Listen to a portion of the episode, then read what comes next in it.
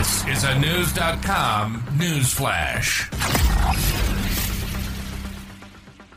Russian President Vladimir Putin has surfaced with a response after the second drone attack on Moscow this month and accuses Ukraine of using scare tactics.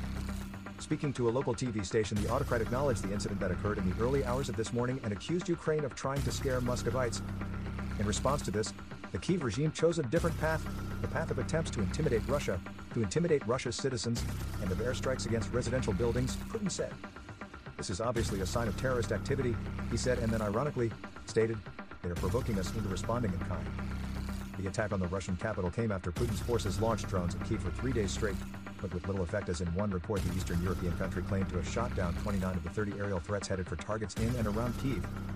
Despite the alleged futility of Russia's efforts, the Zelensky administration was still incensed, especially when they realized that every single drone was Iranian built. They responded to this by inflicting a heavy sanction package on the Middle Eastern country.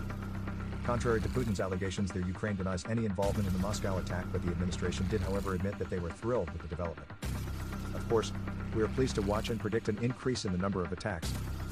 But of course, we have nothing directly to do with this, said Zelensky's advisor Mykhailo Podolyak for SCMP.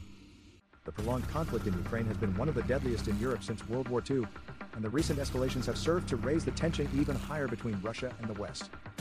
As the conflict continues, Russia grows more frustrated with the West for keeping Ukraine in the war with a steady stream of arms and capital.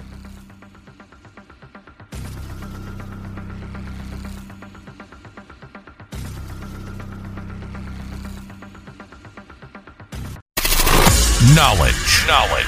Unfiltered. Unfiltered. Knewz.com. Knewz.com. Knewz.com. News.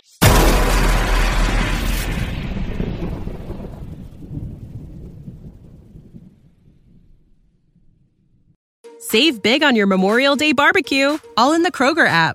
Get half gallons of delicious Kroger milk for 129 each, then get flavorful Tyson natural boneless chicken breasts for 249 a pound, all with your card and a digital coupon.